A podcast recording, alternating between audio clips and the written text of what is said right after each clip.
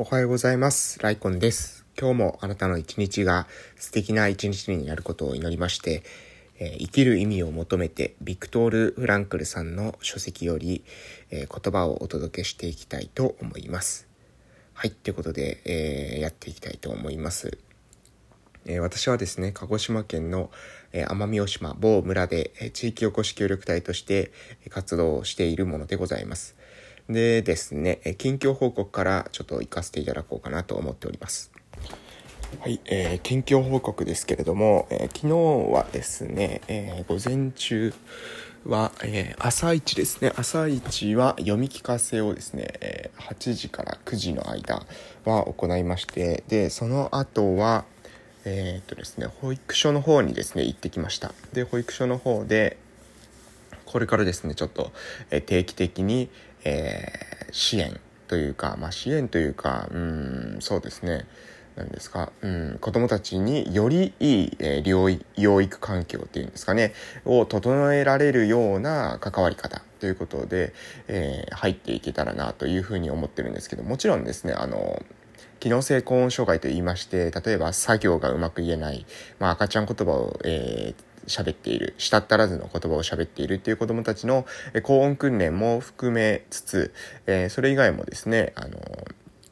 養育環境を整えていく、えー、まあ、例えば、えー、お母さんたちのそのメンタル面の支援とか、えーお母さんたちのその家庭でのですね、生活の仕方、えー、を通したですね、子供たちへの支援。意味わかりますかね、えー、子供たちは普段、えー、家庭で過ごしている時間が圧倒的に長いので、その時間の、えー、その時間の質を上げるような、うん、関わり方っていうのをやっていけたらなと思って、え保育所に、え入れていますという感じですね。で、えー、まあ、昨日はその後保育所の時間が結構長かったんですが、えっ、と、それが終わってからは、それが終わってから、あ、そっか、それが終わって、えー、確か、2時か3時頃に終わったんですけれども、えー、その後はですね、えー、村にあります交流拠点ですね、えー、私たちの村の、え交流拠点、これもまあ今年の4月から、え立ち上げたんですけれども、その交流拠点で、え子供たち、えうん、夏休みですね、えまあ、あの、家で過ごしているのが暇な子供たちとかが、えそこに来て宿題をするっていうことを、えしてました。なので、まあ私はそこで、えー、一緒にね、えー、パソコン出して仕事した、え、律しながら、え、子供たちを見ていたというような感じです。で、夕方は、えー、まあ、5時頃になって、えー、児童クラブの方に顔を出して終わりということでした。あ、そっか、その土曜日の、土曜日にですね、実はこの前の土曜日に、えー、村の子供たちに対してマリンスポーツ体験っていうのを、え、連合青年団で行いましたので、その後片付けっていうのを、え、今日はしましたね。で、その後に児童クラブに行って、で、1日終わりというような感じでした。まあ、そんな感じでしたね、昨日は。はい。えーで、えー、あとですね、えー、昨日、えー、いろいろ決まったこととしては、えっとですね、えー、鹿児島で行われる子育て支援員研修受講、えー、子育て支援員の研修に、えー、参加するっていうのが、えー、決まってきました。で、えー、子育て支援員って何なん、何ですかということなんですけど、うん、少し読みましょうかね。子育て支援員とはということなんですが、都道府県または市町村が実施する研修を終了し、子育て支援分野の各事業などに従事する上で必要な知識や技術などを習得したと認められる方のことです。受講修了者は全国共通の子育て支援員として認定されますということで、まあ、こういった、えー、支援の研修に、えー、行く、参加していくということが決まりまして、で、私が参加したいなというふうに思ってるのが、まず、えー、全、全体でですね、基本研修っていうのはまず受けないといけないんですけども、え基本研修を受けた後に、え一時預かりの事業とかですね、ファミリーサポートセンターの事業とか、え地域子育て支援拠点事業とか、放課後児童クラブの、えー、に関わる事業とか、そういった研修を、えー、受けていこうかなという感じで、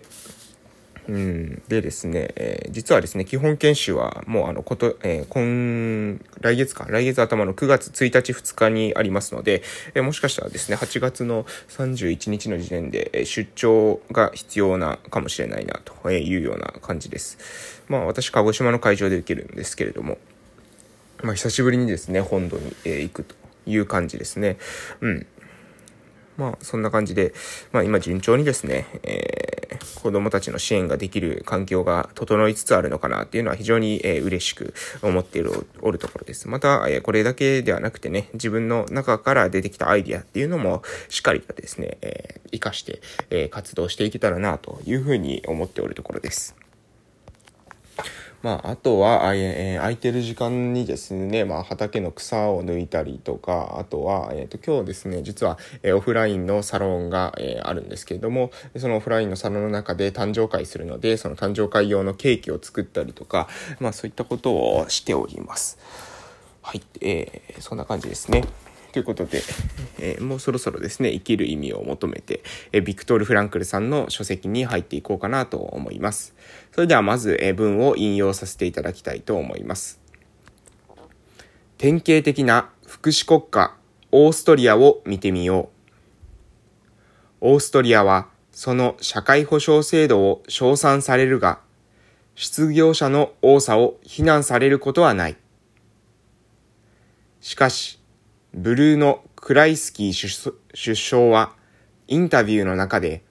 オーストラオーストリア国民の心理状態を懸念して次のように述べる。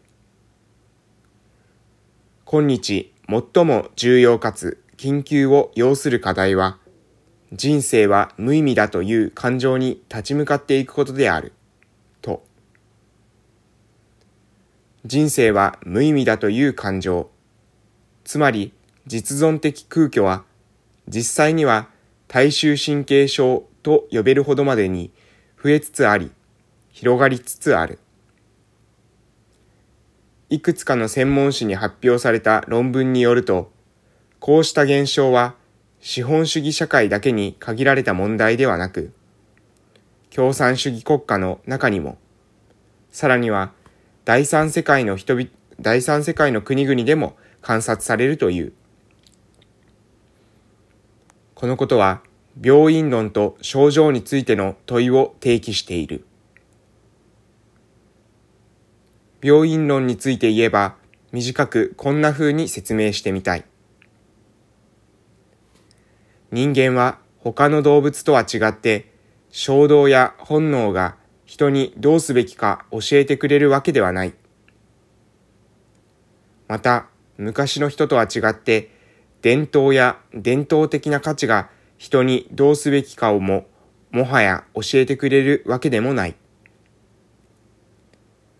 現代人はこうした方向を指し示してくれるものが欠けた状態の中にいて、自分が何をしたいのかが時折わからなくなっているのである。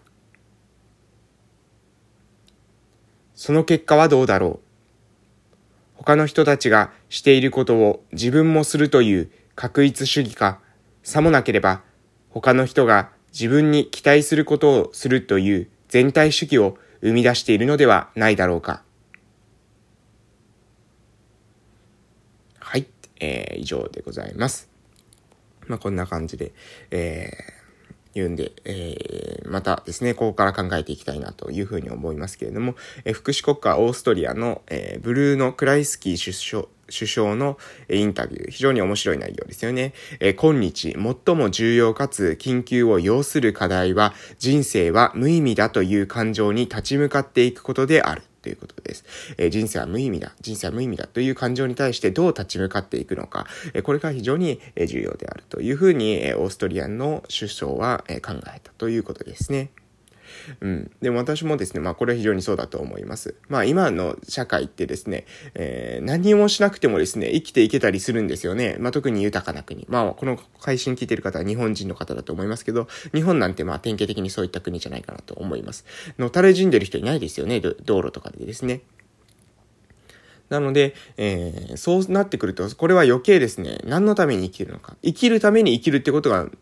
なんですかね、生きるために努力するっていうこと自体がしなくてもですね、生きていけるようになるわけです。ぶっ倒れていたらですね、救急車で、えー、運ばれていきますよね、病院に。だから、えー、何のために生きるのか。この問いにですね、答える、えー、ことが非常に大切になっている。しかし、それっていうのはですね、まあ誰かが決めてくれるものではないわけです。自分の中で決めなければいけない。でも、えそういったことができていないと、だんだんだんだんと人生って何だろう人生って無意味なんじゃないかなというような感情に、えー、押しつぶされそうになると。そういったことを言っているんじゃないかなと思っています。まずですね、やはり、え自分を自己分析、これをですね、しっかりしていただけることが、まずは自分のその人生は無意味だという感情に立ち向かっていく、最初の、えー、まあ、自分の価値観ですね、えー、を気づくきっかけになるんじゃないかなと思います。もし一人で自己分析するのが苦手な方だったらですね、ぜひ、えー、コーチングを受けたり、うん、まあ、カウンセリングもでも構いませんが、えー、そういった、えー、誰かと一緒に自分の価値観を掘り下げていくっていうこと、作業をね、えー、していただけたらいいのかなと思います。もちろん私もそうやってコーチングなどをしてですね、えー、まあ、本人が、え、生きる意味が、に気づけるように関わったりっていうことは日頃してますけれども、うん、なかなかですね、やっぱり一人でやるっていうのが酷な方っていうのも、えいますので、えその時はですね、ぜひですね、コーチングなどうまく利用して自分の人生に対する意味付けっていうものをしていただけたらいいのかなというふうに思っております。まあ、ちなみに私はコーチングに関してはですね、えオンラインでも、え募集してますので、いつでもですね、DM とか、えお問い合わせいただけたらなというふうに思ってます。はい。そしてもう一つですね、後半に書いてあります、え、面白いのが、え、現代人はこうした方向性、えー、こうしたというのはじゃあどういったことかというと、えー、衝動や本能、そして伝統や伝統的な価値、えー、こういったものが、え私たちの、えにどうするべきかを教えてくれるわけではなくなっている。そういった現代人というのは、えー、方向性を指し示してくれるもの、くれるものが欠けた状態の中にいて、自分が何をしたいのか、時折わからなくなっているということです。うん。本能や衝動だけで生きていけない。あ、もうお時間ですね。ごめんなさい。いってらっしゃい。